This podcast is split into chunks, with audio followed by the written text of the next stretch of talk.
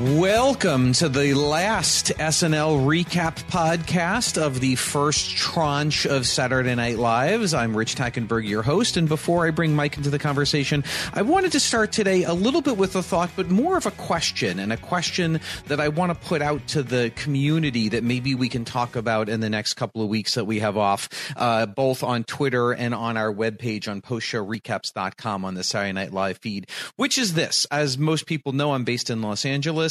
And at the end of last season and now all of this season, after 30 plus years of watching the show, 24 watching in Los Angeles. My dream has come true in that we can now out here watch the show at 8:30 live with the rest of the country. And as a man who has grown old with Saturday Night Live, I am closer in age to Lorne Michaels than I am to Pete Davidson. It is much more enjoyable to watch the show at 8:30 and be wrapped at 10. With that said, here's the question I want to pose to the West Coast listeners of this podcast, which is this.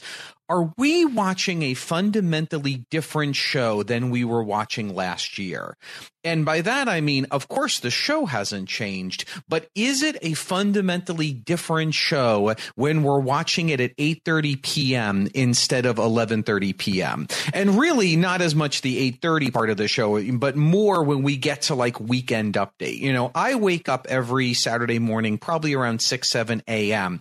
So by the time we get to weekend update, I've been up 18 plus hours when I'm watching it at 11.30 and I am tired and I'm punchy. And sometimes I have less uh, latitude for dumb things that are only half working. But sometimes I'm just in that late night punchy mode. And now at 8:30, my wife and I are watching the show, and we've just eaten dinner. We're refreshed. We're relaxed. And in some ways, I think I'm giving the show a little bit more rope but in other ways i feel like i don't have that same sort of goofball punchy sort of mentality that i wonder if i'm giving certain sketches less rope. So i'm going to leave it there but let's talk about that this week and next week while we're off because i'd love to hear what other people are experiencing. It's a very different sort of experience for me and i imagine for others. But what is not different is the snl podcast we're going to talk about last night's episode and i would be remiss if i even attempted to do it without the great east coast based Mr. Mike Bloom. Hello, Mike. Is that you, Rich? Are you on speakerphone? I, I don't know who this is. I said that I would call in. As you didn't have the cake that I made for you, did you, Mike? Uh, yes. Uh, I mean, I, I don't want to go into anything that might be shared, uh, both uh, fictional and truthful between those who podcast. But happy to be here as always, Rich, uh, for, as you said, the third episode in a row of SNL 43. And as it turns out, the last October episode of SNL. We got a brief little call out to Halloween this episode, but it appears uh, no David S. Pumpkins uh, real re- recurrence or any sort of uh, homage to Halloween outside of, of course, the David S. Pumpkins special that is soon to be coming. Yeah, let's save that one for the end. What do we think of the upcoming David S. Pumpkins animated special?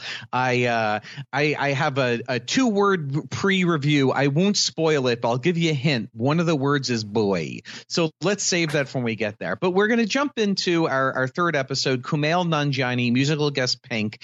Um, as always, let's set the table for a minute. Uh, you know, I I want to get sort of thoughts, Mike. Starting with you, what was your just sort of general thought on this episode? So going back to my always correct, never wrong power rankings of the episodes. Safe to say, uh, pretty much goes 3 1 2 at this point. Kumail Nanjiani, Ryan Gosling, Gal Gadot at the bottom. Uh, that being said, uh, I did enjoy this episode obviously more than the other two. I mean, there's a reason why I always get excited for comedians to come onto SNL, not just because I'm a comedy nerd, but because this is their bread and butter to go out in front of a live audience and make people laugh. It's not, let's take action star or unnamed athlete or someone else and you know, try to make them do funny things. This is really what they're apt to do. As a result, overall, I really do feel like Kumail delivered uh, in any in every way that he could. Did the material necessarily rise to meet that performance? I'm not entirely sure, but there were still some things that I really enjoyed overall. I'd say pretty good. uh, to to you know paraphrase our upcoming host, pretty pretty pretty good. Yeah, I, it's funny. I, I I definitely liked this episode a lot, and it was interesting that this for me was an exercise in when you're writing a live TV show in six days. There were some sketches that had very clear and clean premises, but the actual execution was a little wonky. And there were other times where the execution was really fun, but the premise was a little bit muddy. So I don't know that we had any home run sketches in this show, but every sketch gave me something to laugh about. Every sketch had some real funny in it. Uh, and so I, I, thought it was overall a, a solid episode. Um, and we'll jump in uh, with the cold open, which it's funny. I, I, you know, I, I for me, I really turned the corner on the Trump, where, as we said originally last season when Baldwin came on, everything they did was so crazy because it was Alec Baldwin as Trump, which was just insane. Uh, and then after a while, I think even coming to the season premiere of this year, I started to sort of go like, oh, well, now it's just a given that Alec Baldwin's here. It's not special. It's not fun. So it sort of was losing a little bit of the luster. And now I'm just coming around again to uh, not having any big expectations about Alec Baldwin. I thought this was one of the most well written cold opens we've had in a long time, including a couple of jokes that I thought were really strong that just didn't connect with the audience at all. Um, I certainly was not perfect, but I, I had a lot of fun with this. Uh, you are definitely higher on this than I am. I will definitely say this was a Saturday Night Live cold open about Donald Trump starring Alec Baldwin. Uh, I think you are sort of poking uh, at some more nouveau concepts that the sketch may have brought in, and we can certainly talk about that. But I don't want to parrot too much about what I talked about a couple weeks ago. But I don't know.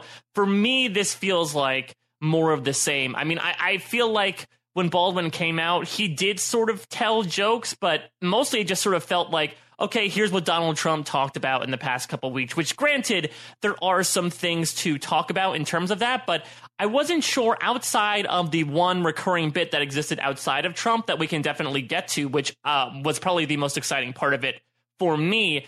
I, I just think they're they're still having trouble how uh, to figure out this character while trying to make it exciting. I mean, I feel like and your perception might differ here, but I feel like even when Baldwin came out, the response from the audience was pretty tepid. And I yeah. think it's just a sign of, hey, this isn't a big, uh, exciting concept anymore. It's just sort of like, okay, this is par for the course uh, in both writing and the actual appearance itself. Yeah, well, yeah. Now it's basically just like, okay, it's the SNL cast member Alec Baldwin coming out to start the show. There's nothing inherently exciting about that.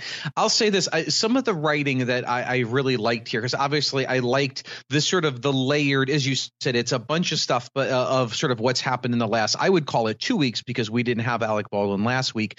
But instead of what we often often get in a cold open of just we're going to go through bit okay here's our chunk on this topic here's a chunk. The way that they wove things in i thought was really fun. Uh, you know it's essentially mm. about the tax plan.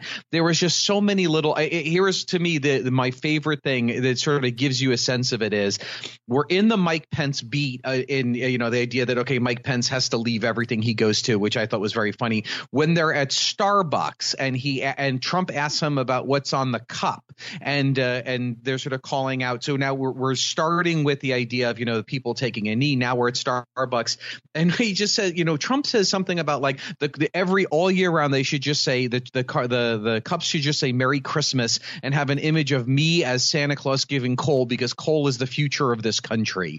I just thought bam bam bam. I just I really liked that they sort of threw that in, which would like and the the way that they sort of wove a couple of those things together, I thought was really nice. See, that's what in a perfect world, I don't want to, you know, backseat comedy right here, but that to me is the much more compelling cold open. Is if they do Mike Pence and his wife, who I like the little uh, the little Easter egg there, where he says, "Yes, mother and I are yes. here." Uh, but to just see a beleaguered Mike Pence going to all these things and then suddenly, you know, receiving word from his boss to say, "Oh no, no, you need to get out of there." I thought that was by far my favorite part of it. Maybe just because it, it, it as you said, sort of spiced things up and kind of cut away just from Trump at the press conference. And it was, you know, it, going into the uh, the minutia of the UCB Harold of it all. It was a perfect like first beat, second beat, third beat in terms of moving that game along from an analogous perspective. Uh, what, uh, uh, what the one thing I will nitpick, and it's a very very small nitpick, is that I thought it would have been funny if, as you said, you know, they start at the Pacers game, then they go to Starbucks, and then they end at a wedding. Considering uh, Mike Pence's belief system. I thought it would have been funny if he was sitting at the wedding and, you know, you had Trump on the phone saying, like, well, it seems like everything's fine. Then Pence says, oh, no, that's another man at the altar. I'm going to go. I'm, I'm calling an audible here and then get out. I, I feel like right. that could have been a stronger way to end that bit. But for me, maybe just because, again, it was sort of a livening up that energy and cutting away to something else. That was the strongest part of this sketch. I, you know, and I, I love the sketch, and I, I like you. I won't, uh, I won't pretend that I'm a better writer than, or even on the same level as, as the team at SNL. But I, it's funny because when we got to the wedding, because of the first beat, second beat, it was so obvious that the third beat was going to be another groom. I was so hoping that he was going to say, "Oh my God, it's a priest and a rabbi," because then that would have put Trump in the awkward situation of, oh, that happened to his own uh, daughter. Now what does he do? And it wouldn't have been just the sort of you know beat, beat, beat. Um, but before we walk away, I just wanted to say th- like three things that I just thought did not get it. One thing that I did get right, we're talking about Eminem freestyle rapping, and he talked about him being on the BET Network, which I thought was fantastic. But there were two jokes that just got completely lost, which I thought was great. They were talking about uh, one of the pieces that I did not think was necessarily great, uh, the Bob Corker run, which I didn't actually think was particularly great. But at one point, Trump says, I hate doing small jokes, but I have to because I'm the president. I thought that was so fun. Uh, and the other thing that I loved is when uh, when he when he's yelling at Mike Pence to get out of the wedding, he says, I know you hate this word, but abort, abort, abort. I thought that was so, so cute. So again, I liked it more than you. I think but in general, we're all sort of on the same page. Um, so let's let's move on. We get to the monologue, and as you said, uh, one of the great things about having stand-up comedians host SNL is instead of a tepid, weird, thrown together uh, monologue, we're going to get a strong eight minutes. Uh, I got to say, out of the gate, Kumail Nanjiani looking great in a suit. Boy, he mm-hmm. rocked that suit. I've I've never seen him without a hoodie on. I thought he looked uh, really good. Um, and I'll say this: I, I've always liked Kumail Nanjiani. I like him as a stand-up. I love him as an off-the-cuff personality on podcasts and on shows where he's being himself. Um, so for, this, I was going in with a like, oh, I'm interested, but I'm not super excited. Uh, I thought he did a really nice job here. And what I will say is, I I would always these days in 2017 rather see a comedian go more edgy and do interesting material like Chappelle did or Louis C.K then a comedian do a very safe but very solid set, like let's say a Kevin Hart, who killed but was doing a very safe set when he hosted. I like that we're talking about racism and Islamophobia and uh, you know and being an informed racist and women not driving. I felt like it really kept me on my feet, really interested to see where he was going to go. I thought there was a lot of good here. I would say that I think the audience might have grown more accustomed to him. I feel like uh, the confidence from both sides sort of built as the uh, as the stand up went along. Because I felt like maybe it was because it was sort of carrying over from this first cold open where again it seemed like the audience might not have been particularly on board with what was going on. And then you have Kumail can come out and he starts talking about you know the response to his movie and the you know his family's history. And the audience is you know laughing along pretty well. But I feel like he really hits this fever pitch as you said once it gets into the Islamophobia and he talks about you know the, the in the Quran they don't let women drive. I feel like he Kumail does his best comedy when he really goes into these weird sort of particulars and talks them out, really breaks them down. And he does that here with the Quran and the women driving cars, and it absolutely kills. I feel like he really built to a, a fantastic fervor by the end of it that, as you said, really reminds me why I love having stand ups do monologues, is because you're essentially watching eight minutes of stand up comedy. And here I thought he did a fantastic job. Yeah, I, I, think you're right in that he hits when he's very well rehearsed and it's a solid bit. Also interesting that, you know, for a first time stand up comedian host, he did not come out uh, to or with a wireless microphone. One of the mm-hmm. things you see with a lot of stand up comedians who are doing it the first time, even though clearly they don't need to hold a mic, it is such part of their being that you don't see a Louis C.K. or someone come out without a microphone until their second or third time. I wonder if that was a little bit of the the awkwardness of Kumail not actually holding a microphone and then getting more comfortable when he got into it. But anyway, really good stuff. I think the most important thing we learned is an informed racist is a better racist. So, uh, such a such a such a great way to end. Such like a great yes. little ender to it all. But let's get into the first major sketch of the night. Rich, can you believe in SNL season 43 it has taken us two complete episodes before we get our first ever game show of the season. It is amazing. I, you know, the the most out of date format that I have lovingly railed against in the world.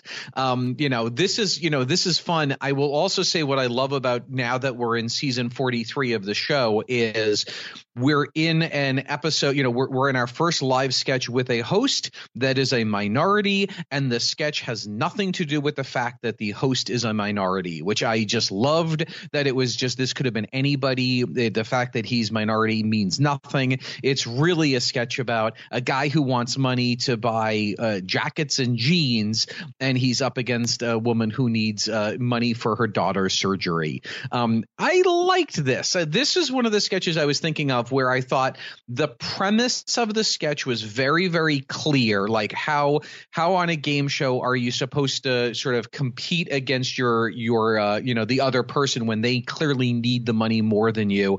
I think that it was it was a little bit of weird pieces here and there because the actual because we had to learn about the playing of the game, so it was a little bit unclear to me sort of as we were going, but within that, a lot of fun stuff.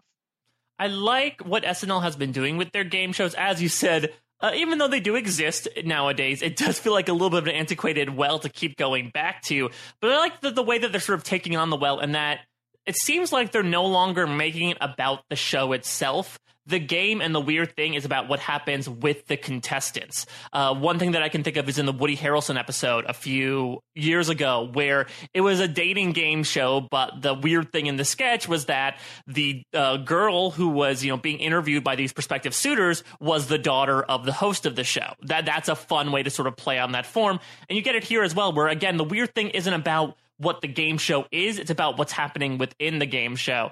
Uh, I found this really fun as well. I liked all the different takes they had on this character. You know, I liked how we sort of hit the beats of let's go into the audience and oh, here's Gretchen's, you know, a nearly completely deaf daughter and her husband. And then let's go to Paul's roommate who's wearing the uh, akin to like an I'm with, uh, I'm with stupid shirt pointing to the little girl. I liked all the takes on that. I liked, you know, bringing out the robber after she, she talked about how her house got robbed. I love the little touch where they compare the two jobs. You know, Gretchen is a, a veteran who did uh, several tours in Iraq, and Paul uh, does online advertising for Marlboro cigarettes. And then you have, uh, after he accidentally answers a question right, uh, Mikey Day's host character says, and Big Tobacco gets the steal. Yeah. Uh, I just thought there were a lot of funny little moments in that. I thought it was a really great way to start off the show because it also showed, as I talked about last week, uh, how Kumail can play outside of his stand up, which is he can play, you know, very kind of weird characters where he wasn't exactly the straight man or the crazy man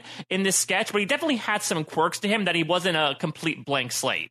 Yeah, I like this in that I think there was no uh, crazy person in the sketch. The, it was just the circumstances that created the comedy, and I actually like that there really is no crazy person in the sketch. I, you know, I, I agree. I, I love when, as you said, was it Big Tobacco gets the steal. Uh, you know, I think for me, and the, the hard part is there are there are fewer game shows on TV now that sort of have this competitive aspect. But I almost think like if we could have done Jeopardy or some other, you know, Deal or No Deal, or just some sketch where we as an audience already basically understand the rules of the game show and then see this situation be played out, it would have been cleaner. But I also understand I don't know what show that there is a most of the game shows that are on today, like Celebrity Family Feud and Pyramid, are, are not the same and are a little bit more complicated. So, but I think we agree sort of a fun, sort of out of the gate uh, live piece before we get to our, far, our first uh, pre tape piece, um, which is Kellyanne Conway Conway is back in a takeoff of uh, Pennywise. I think Kelly Wise, maybe they called her.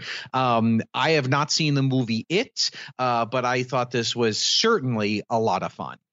Yeah. So uh, those that might listen to other podcasts that I do know that I am no fan of horror.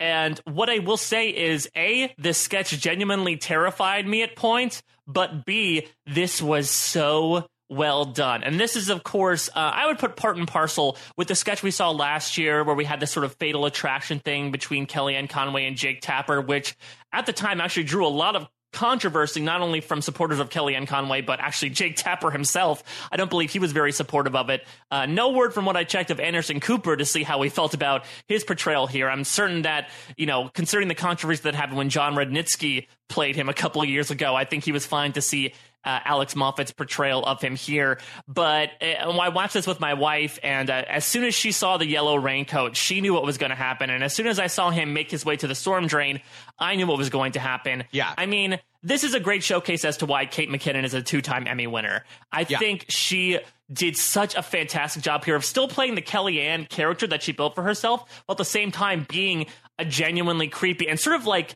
again, I haven't seen the new It, but I've definitely seen some clips of you know what I think it was Bill Skarsgård has done with the Pennywise character in terms of the the vocal mannerisms, and I to have her inflect those in there as well. I think they also really luckily benefited from her Kate having played Hillary Clinton before, so you have this sort of moment where, much like in It, when Pennywise is able to masquerade as other people in order to draw them in, uh, she does that as Hillary Clinton. There's just there's so many fun moments in here that allows it to you know both be a parody of the piece of pop culture that they're lampooning while at the same time sort of making a statement uh, that they're trying to make about the political climate as well. And i think it really succeeded on both counts yeah, uh, this was written, by the way, by Kate McKinnon and two great writers, uh, Kent Sublette and James Anderson, directed by Oz Rodriguez. A really great team. Lot to put together, even with effects and sets and everything in six days. Uh, I did love when we see her first in the Pennywise look, and uh, Anderson Cooper asked what she did to her makeup, and and she says she toned it down. I thought that was really funny.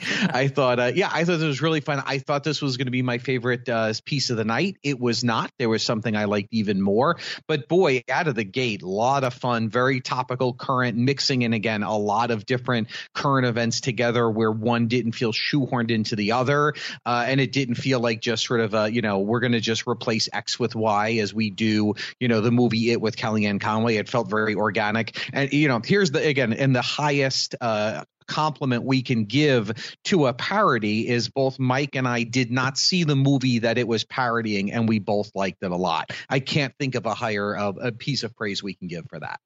Now, as someone who, because again, I, I haven't seen the movie, but I know like some of the images or the memes, uh, the Kellyanne dancing at the end is actually a pretty meme worthy Pennywise dance that occurs in the movie proper but not knowing any of that between that and like the very terrifying sharp teeth that she uses to bite off Anderson Cooper's arm, what did you feel about the actual horror elements behind it? Because again, I was genuinely scared of some of those moments, and I think again that speaks towards Oz's direction as well, and the drum I keep beating about these pre-tapes, which are the fact that from a production level, they are so well done overall. Yeah, I would say, uh, yeah, I think that you're right. I mean, it didn't necessarily scare me, but I would say for a comedy pre-tape shot in, let's call it, uh, let's guess, three days at most, I thought they did a very nice job in the in the creep factor, and I think that's a that that's a real testament to these guys. Uh, I thought this team just did a, a wonderful, wonderful piece on that, definitely. Um, let let's jump from what I thought was a very clean and easy to follow premise to the Office Halloween Party. As you said, our one shout out here. Um, uh, yeah, I mean, fun, but I don't think I quite understand what was going on here. How about you? Did you did you have any any luck with this?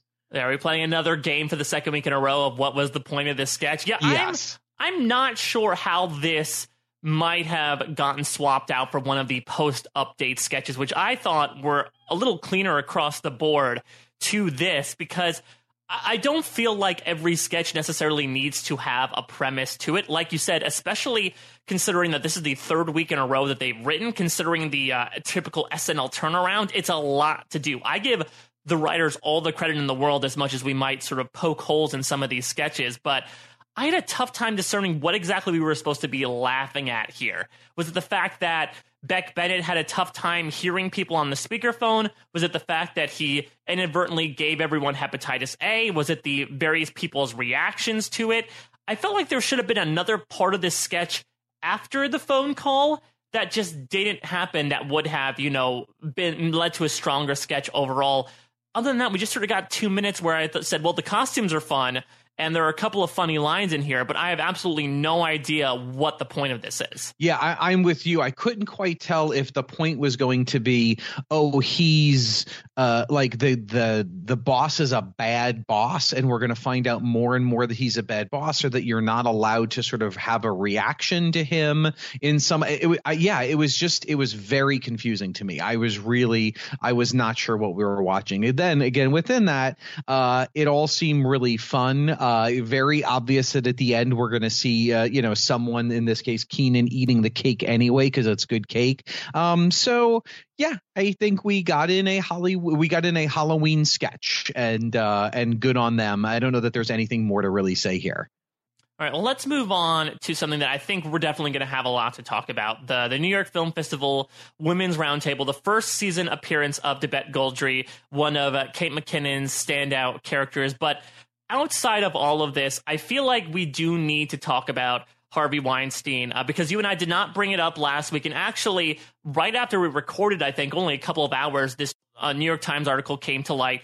SNL had been criticized, considering that you know the Harvey Weinstein stuff started had started breaking a couple of days before SNL aired. Yet they chose to really say nothing about it. This report that came out after we recorded last week said that SNL had apparently planned to write a couple of jokes about the situation. They had put it in, whether it was an update or a sketch or somewhere else. Uh, someone had said, you know, an, an, unnamed source with SNL had said that it didn't play well at dress rehearsal. Lorne Michaels was on record saying that, you know, he felt the Weinstein thing was quote unquote a New York thing. Uh, suffice it to say, got a lot of criticism over the course of the week. Uh, we're gonna. This is not the last time we're gonna be talking about the incident, but this is really the first time that they mention it outright and dedicate essentially an entire sketch to it. Before we jump into the sketch itself, do you have any feelings about SNL's choice to just not do anything about it during last week's episode?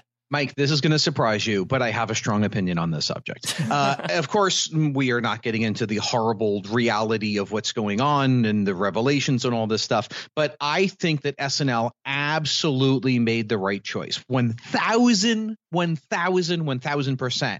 And here's why if they had done it on Saturday Night Live, I would have found out about this real story via a joke on SNL, and it would have so completely pulled me out of the comedy. Like, wait, what? And I would have been online and I would have been Googling. And as someone who works in the industry, I can't say that this is shocking news, but it's still a huge story that SNL is, if they're going to break a news story, it, it, it either either can't be so big that it's going to pull focus unless it's going to be so big that it has to pull focus. And so I think they made the right call. Let the reality be the reality be. Let let us all find out about it in a sober and real way. And then now on Saturday night, let's take some shots at it in in here in a funny way. And I think Weekend Update a wonderfully funny way. Um, and and now I I am not processing the setup line, which is this huge, huge story, uh, as I'm hearing about it. So, so I think they absolutely made the right call. So I can see where you're coming from, and I, I can also understand some of the reasons why they chose not to do it. Outside of what you're talking about, in that even Michael Che is going to bring this up in update. It's a very serious topic and it's tough to really joke about that type of stuff. Also, uh, you know, I think the story had started leaking Thursday when really details were a little murky over the course of the past week. We got a huge New Yorker article that really did a deep dive. More and more people have come out against it. It's clearly sort of built to more of a fever pitch. So you know, there's a there's a reason why a lot of late night hosts weren't doing it as well. I think uh, there might have been a chance. I am no legal counsel, but I think that there might have been something in terms of possibly you know libel coming out if they decide to to make a joke about something that turned out not to be true. But it's it's tough. I think SNL might have been in a tough situation because they do sort of brand themselves as, you know, quote unquote equal opportunity offenders. And in not mentioning it whatsoever, what they allowed themselves to do was open themselves up to criticism for, for people who say, okay, you're going to go after this person for this, you're going to go after this person for this, but possibly because of for example, Harvey Weinstein's political leanings or his entertainment connections, you decide not to go after him for now. Again, they're going to make up for it during this week but that has really plagued SNL discussion for the next week. One disadvantage that this show has over some of the other late night shows is that you have to wait an entire week for SNL to come back around the issue. All the other late night hosts who, as I said, really didn't broach the subject, the beginning of this week, they were really piling it on. SNL, now they're coming in Saturday night, and yes, they have a material in droves, but now people are saying a little bit, okay, too little, too late. I think they're also in a little bit of a tough situation where part of me, and again, maybe this is because I was kind of tepid on the cold open. You know, if we didn't have to have Baldwin in the cold open as Trump, I kind of wonder if starting with this would have been interesting because I was even reading through some social media posts yesterday and people were livid that again, after another week of stuff, that they didn't start by mentioning it, that it took all the way to this point in the show to mention it. So I, I, can understand where some of those people's opinions come from. I also don't think Lorne Michaels necessarily made the situation better by giving the excuse that quote unquote it's a New York thing that you know essentially comparing this to like we can't do a sketch about subway dancers because it's a New York thing and only New Yorkers will understand. I think that sort of uh, looks down upon the gravity of the situation as I, as you mentioned. Yeah, I hadn't heard the the Lorne thing. I think that's a good point. And you're right. I, the other thing I would say is it is. I, I, think it would have made a lot of sense for this sketch to be after the monologue, although it is a sketch without the host, which is a very eat again when you get away from the political issues and you just look at the comedy of the show, very atypical to put a sketch without the co. I mean, without the host in. You know, you certainly could have had. Uh, you could have had Kumail play the interviewer, maybe not made it specifically a women's roundtable. Um, but you know, I, I, I, guess is what it is. So I, I you know, and I, I, I, let's jump into this sketch, I guess specifically because sort of taking it, um, you know, you know, we had just seen Debette Goldry uh, last May with Melissa McCarthy, and I, I think in that run, I was feeling a little bit like, okay, I get it. Um, and when this starts, as soon as we see women's roundtable, I'm like, oh, it's time for Debette Goldry. I love that we're going to sort of go right right to this issue. And I, in my head, I was like, boy, this could break either way. This could either be mm-hmm. an interesting send up of a bad situation, or it could inadvertently make light of a very real and bad situation. And I felt this was definitely the former. I thought, what a great sort of character to have uh, to sort of be saying like, oh yeah, it's always been like this, and and have her sort of uh,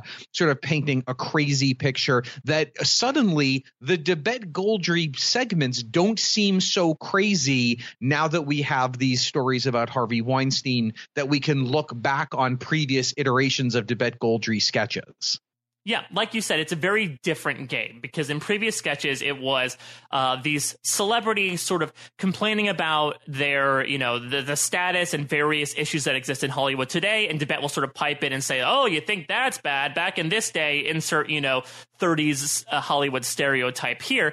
This is a little bit of a different situation, as you mentioned, because not only is it a more of a serious issue, but like you said, it's a little bit of a different POV from Debette. I would almost compare it to, you know, when Cathy Anne came on near the end of 2016, or I think it was the beginning of 2017, to talk about, you know, the KKK. And all of a sudden, this character took on a different point of view. Now, would I say, is this as funny as the previous Debette Goldry appearances? No, not really. I think Kate still had some funny lines there, you know, talking about how uh, she got accosted by Harvey Weinstein one time, hanging upside down from the monkey bars, trying to uh, oh, make it look so like great. his genitals are his face. Uh, I thought that was like a really fun, specific. Uh, I like her talking about, you know, I had a daughter. At least I thought I did before the nun snatched her away. Snatched her away. They're very quick. The thing about these sketches as well is that they usually are very dark, but Kate's able to really play up the humor on it. Very interesting turn at the end where uh, she sort of gives this very impassioned speech, which I think you know was was moving. I don't necessarily know if it was funny, which kind of made the sketch kind of end on a, a strange note. But I thought it was a very different way to take on the character, which you know, if SNL is going to keep doing this with their recurring characters, I'm game for it. If it means we're not going to get another Mad Libs. Yeah, I also liked when she when they are talking about the the you know the whisper system of actresses warning each other, and and Debette says that in her day they had a code for that, and the code was "he raped me," which you could say because once two women were talking to each other, all the men tuned out. I thought that was just really fun. I agree with you also. As I say, the end, I didn't quite know as the audience like, oh, are we sort of pausing on the comedy to make a serious serious point, or are we doing a longer run to set up a bigger joke? And then by the end, I was like, I'm actually not quite sure what that was. Um, mm-hmm. But overall, I thought if I'm going to see Debette Goldry yet again, this was definitely a more fun and more t- telling iteration of seeing her. All right, let's get to the musical guest here, Rich. Uh, someone that I think you and I probably have the most experience with out of the three musical guests we've had so far. Fair to say. Pink performs two numbers. What About Us, which I know has gotten a lot of radio play the past several months, and Beautiful Trauma. Overall, what'd you think about Pink? Uh, it was great. I mean, you know, I you know, I was interesting to see she hasn't been on the show in 14 years. This is her wow. third time on. Yeah, last time was 2003, which seems crazy. Um, I thought she sounded great. I thought the songs were really good. Uh, I'm going to talk about Pink's drummer when we get to the Good Nights, so I will put a pin in mm. that for a second. Uh, I don't understand for the life of me what she was wearing during the second song. It seemed like she had stolen some Asian billboard wrapping and then put on bubble wrap or some kind of I don't know what the some kind of weird like uh, comforter pink comforter. Very very bizarre to me but especially for a song that I felt like was a little bit more serious uh, but I thought uh, I thought they was I thought she was great. I I I liked it even watched um watched both of the songs the second time but it was wonderful yeah, one of the things I always love about Pink is that both in her writing and her performance, she always puts a lot of emotion behind her words. You could tell that like she means each and every word that she puts down on the page. And again, that comes out here uh, you know, you were talking about her her outfit in the uh, second number, which my wife uh, chimed in saying that she was just doing too much. I guess this is our fashion correspondent for mm-hmm. the, the show from now on. Uh, I loved her sort of like corseted, like Peter Pan extra look that she had going on in the first song. I also loved this actually paired really nicely with the sketch beforehand. That I don't know if you noticed this, Rich, but uh, generally a lot of her band that specifically was highlighted in the first song was mostly female, and you have this really yes. nice moment where she stands with her background singers just all with each other, just, you know, belting it out. I thought that was a really, really cool moment. Again, amidst some really horrifying things that have been happening the past week. So, yeah, Pink, two thumbs up for me. Yes, absolutely agree. So let's get to weekend update. Uh, an atypical weekend update in that we, uh, it's a shorter overall. We only have one feature. Yeah, I mean, when the first joke comes up, and it seems like uh, Colin always starts out with some sort of Trump reference or some sort of Trump administration reference or one of the larger issues of the week, like last week with the uh, with the, uh, the massacre on the Las Vegas Strip. Uh, but when he starts off with an emoji thing, I'm like, okay. Where are we going with this? And again, uh, despite criticism that they did not put out any Harvey Weinstein information last week, this week they really made sure that we knew that they're talking about Harvey Weinstein because this was the subject of their first little riff, and they were absolutely savage on yeah. And I, I think, you know, as we talked about before, I think both of these guys are at their best when they're sort of riffing, when they're stringing together jokes instead of just going back and forth about sort of uh, non related issues. But there's just some really great lines in here. I did love Colin saying, you know, he doesn't need to go to a rehab. He oh. needs to go to, you know, a nice room that has seclusion and bars. It's a prison.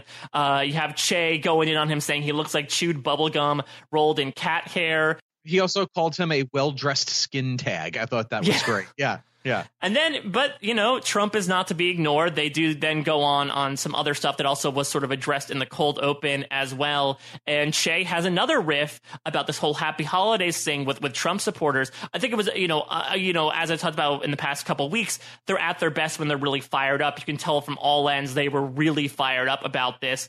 Uh, I feel like Che and this might have been going for what I saw on Twitter as clapter, and maybe that's sort of like what uh, the end of the New York Film Festival sketch was going for as well, where it's not necessarily funny, but it's evoking some sort of response. And here again, you know, Che was really going on the string, ending with, you know, you know, if I'm saying happy holidays, I actually mean all holidays matter, which again really elicited this big reaction from the crowd. And the other thing that I really want to mention is uh, Colin's groan worthy joke about the country of Niger, which was like very, very touchy. Going back to your very initial question at the beginning of this podcast, uh, I would be intrigued to know how that joke plays at like nine o'clock p.m. instead of midnight, uh, because it's a very, very racy joke. Arguably one of the most racy jokes I've heard on Update in quite some time, considering the implications behind it. But Chase seems okay, so yeah, we well, can and, move on. And I'll say this, you know, for me, the joke was uh, was not that funny because I had already heard this joke, uh, you know, during the week by other Yeah, places. So yeah, was, that's that's, that's of a- another one of those instances where Yeah. again SNL definitely does not benefit from the fact that it's on after all of these other hosts and now social media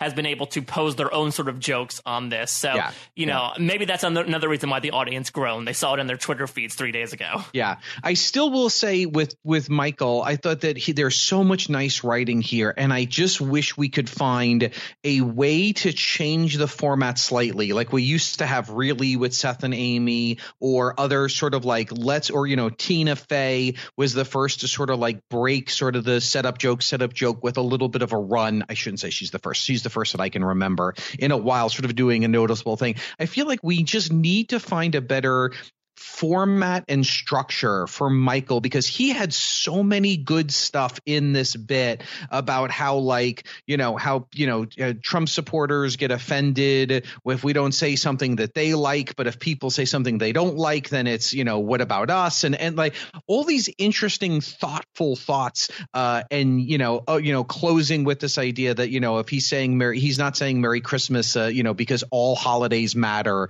uh, which I thought was really great. And and yet this sort of just putting it within a string of jokes format at the desk I, I don't feel like serves him well. And I used to say I'm not sure if I'm loving Michael Che.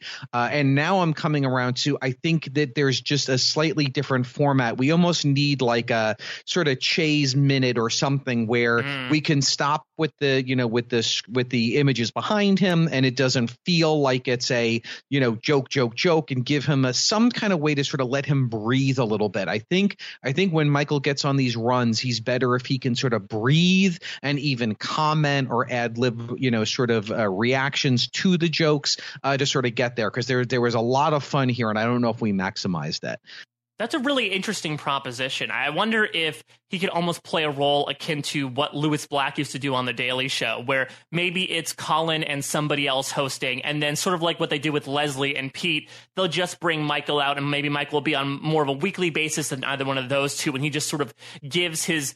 Uh, you know, again, as you said, sort of unstructured rant on things that are going on. Because, yeah, like I said before, he's at his best when he's just going on one log riff and not necessarily saying, "Oh, let me make a joke about the Oreo mystery flavor." Yeah, yeah.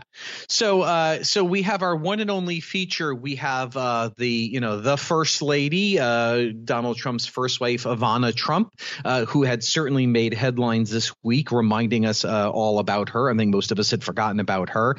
Uh, and this is more importantly the first time we see Cecily Strong come on in a weekend update feature this season and in in a bit. And I was so just just so happy to have her back. Uh, no disrespect to Kate McKinnon, who's been killing it, but you know it's become sort of the Kate show. And I think Cecily Strong is fantastic here. The material doesn't always support her. Sometimes it does, sometimes it doesn't. But in general, I thought uh, it was it was a lot of fun.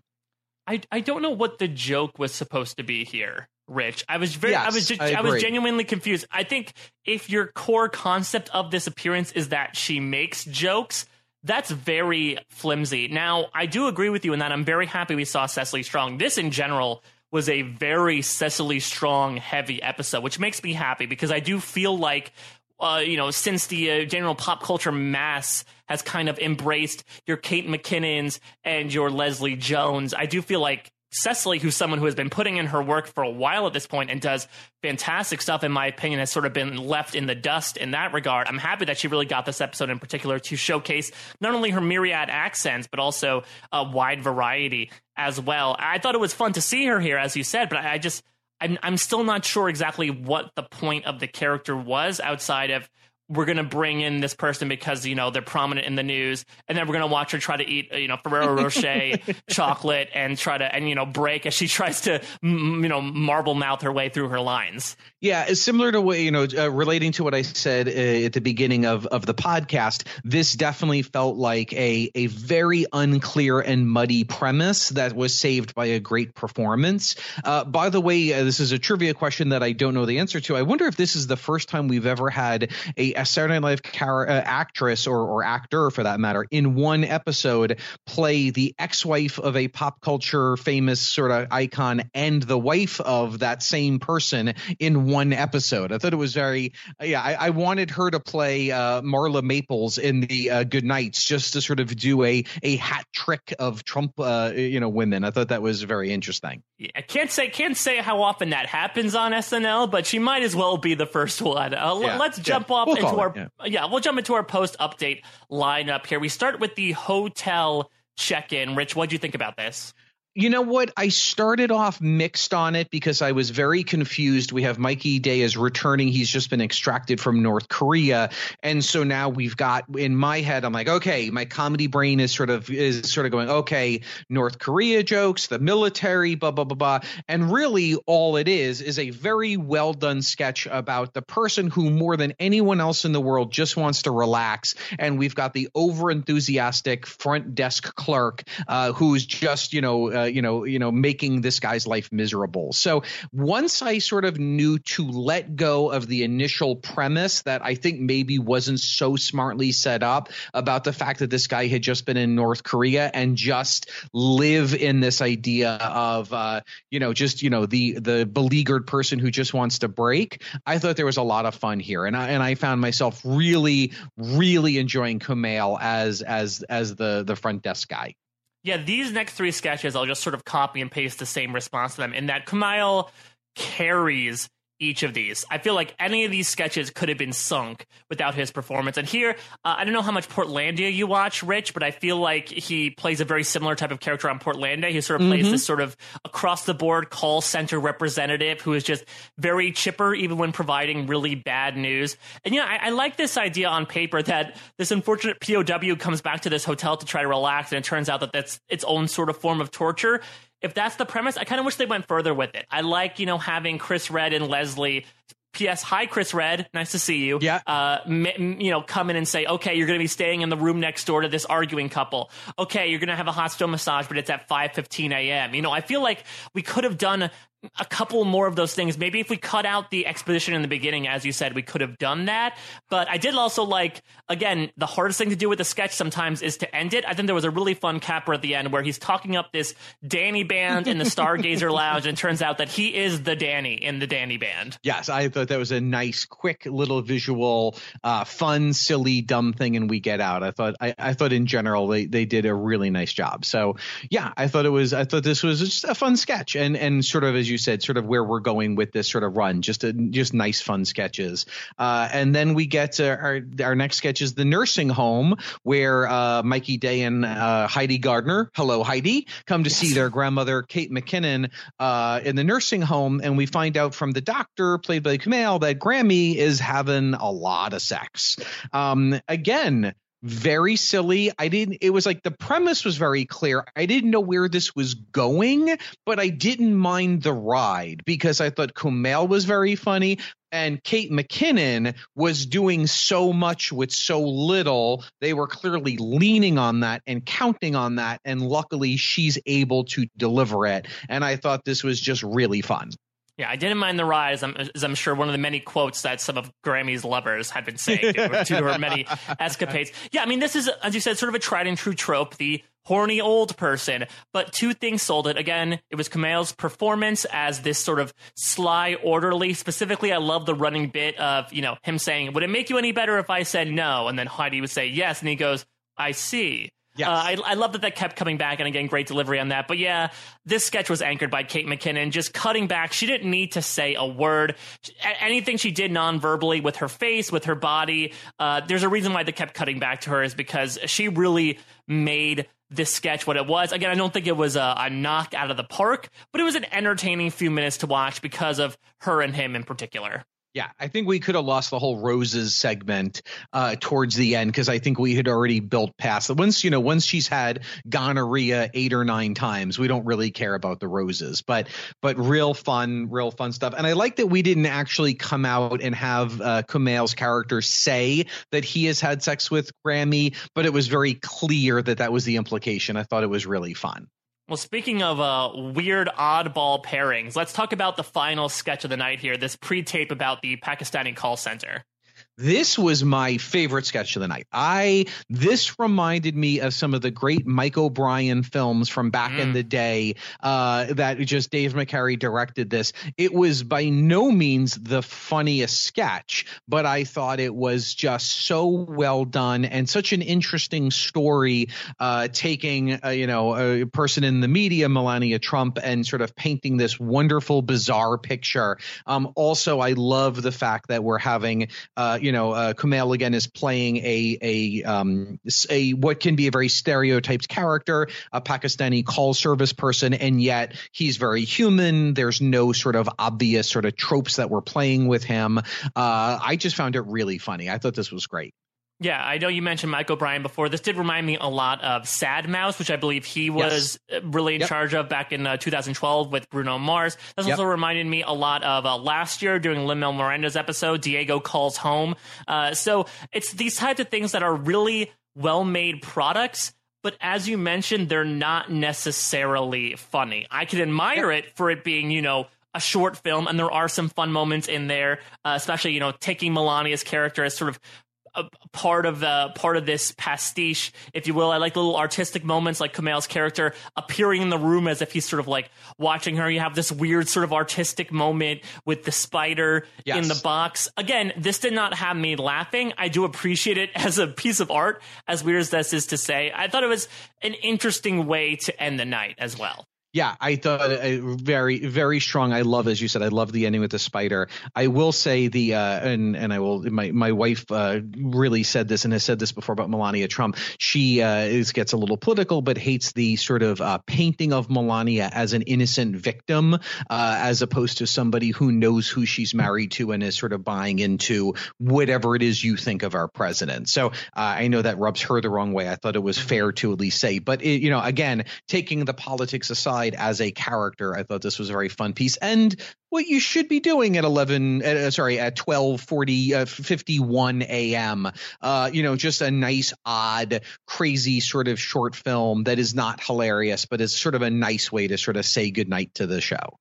Speaking of saying goodnight to the show, uh, you have been teasing this for a while now. Talk to me about your your thoughts about the goodnights, and in general, this uh, one straight thought you have about Pink's drummer. Yes, so a, uh, a generally uh, very strong goodnights. This was a very no moat goodnight. Uh, also very atypical after uh, after Kumail says the goodnights and we break into the music. It was not Leslie Jones, but Kate McKinnon goes in for the first big hug, and they have a long conversation, which was nice, which I thought was fun.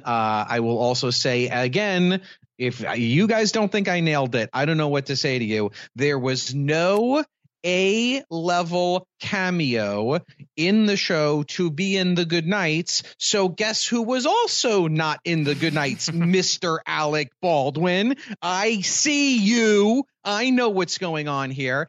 And then, boy, the guy who got around the belle of the ball, the guy who's chatting with everyone from Kumail to, to Kate McKinnon to everyone was Pink's drummer. That guy, if you watch the extended, he is owning the room. He's chatting it up. And at first I was like, who's this guy? Why is this? And then I thought, you know what? Good for him. How often is he going to be on Saturday Night Live and get to stand at home base to say goodnight? Why not chat it up with everybody, including the guest host? I was just like, and he's a, a bit of an older gentleman, probably my age or in my age range. And I think he probably has that same, like, screw it. I'm just going to enjoy this because when am I going to be back here again? So overall, you know, also the whole cast knows they are now going to get a three week break or, you know, two full weeks off. So I think they can all sort of really relax during these good nights, but a very fun way to sort of uh, end the show. Was Pink's drummer the Grammy of the band then at this point, considering how much he got around? I think he got a lot of roses at the end of this, uh, at the end of the good nights. yes. Yes.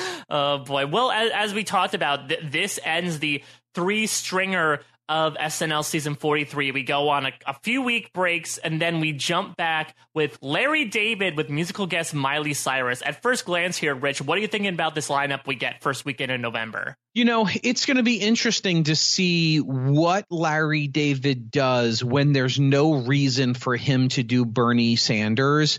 Um, I would love to see what they do in a non Bernie Sanders episode, but I suspect the real question will be how do we shoehorn Bernie Sanders into a November 2017 episode? Um, then again, Larry David is great. He's always great. Um, I wonder if we'll see a Kevin Roberts. Uh, um, uh, FBI training simulation Redux. The um, original David S. Pumpkins, exactly, for those that don't remember. Exactly, a Mikey Day special. Um, and I'm sure we will see Miley Cyrus in a sketch. We don't have, uh, you know, the great Vanessa Bayer to be Miley Cyrus in a sketch, but I suspect we'll get at least a cameo from her. I- I'm guessing probably no cameos that week. Yeah, the thing about Miley is it's so interesting. I'm always interested when people who host SNL and even serve as host and musical guests then come back to the show and only serve as just a musical guest. That being said, I know Miley is a coach on The Voice this season, I believe. So I think her schedule might be a little more limited that she wouldn't be able to do it. But considering that, you know, this is, I think, her fourth time on SNL. Uh, she was the host the first time and the host and musical guest the past couple of times. It's a little weird to see her take a step back. It's also, I believe from what I looked up, she's done this every other year since 2011. So this seems like a semi frequent occurrence. I'm excited for Larry David. Uh, I've been loving Curb so far this season. And the Larry David episode from, I think, early 2016 is, for my mark, one of the better SNL episodes oh, yeah. in the, the oh, recent time. Yes. So, very, you know, I'm trying not to set my standards too high, but considering not even from like just a performance perspective, but from a writing perspective, it felt like nearly every sketch that week was a knock out of the park. So, I'm really hopeful that they're going to be able to channel this en- energy. Overall, with 43, I've been enjoying it so far. I think this is, again, the episode that I've enjoyed the most, even if there were things that I wasn't too excited about. I overall thought it had a really nice energy to it, and there were really some fantastic moments and sketches in here. But I feel like they, they still have yet to really find their stride again, the first few episodes of the season are always going to be a little bit of, you know, stretching space, getting back into the routine. I'm hopeful that between this host and musical guest combination and the fact that they now have three shows under their belt and now they have two full weeks off, as you said, that they're going to come back, rest and refresh and ready to absolutely kill for the fourth episode of this season. Yep, we'll probably do three in a row. Probably the November 4th, 11th, and 18th before we get our Thanksgiving break. They'll be back for three episodes. Mike and I will be back for three episodes, which we look forward to uh, doing again. And uh, that's it. Mike, anything you want to promote?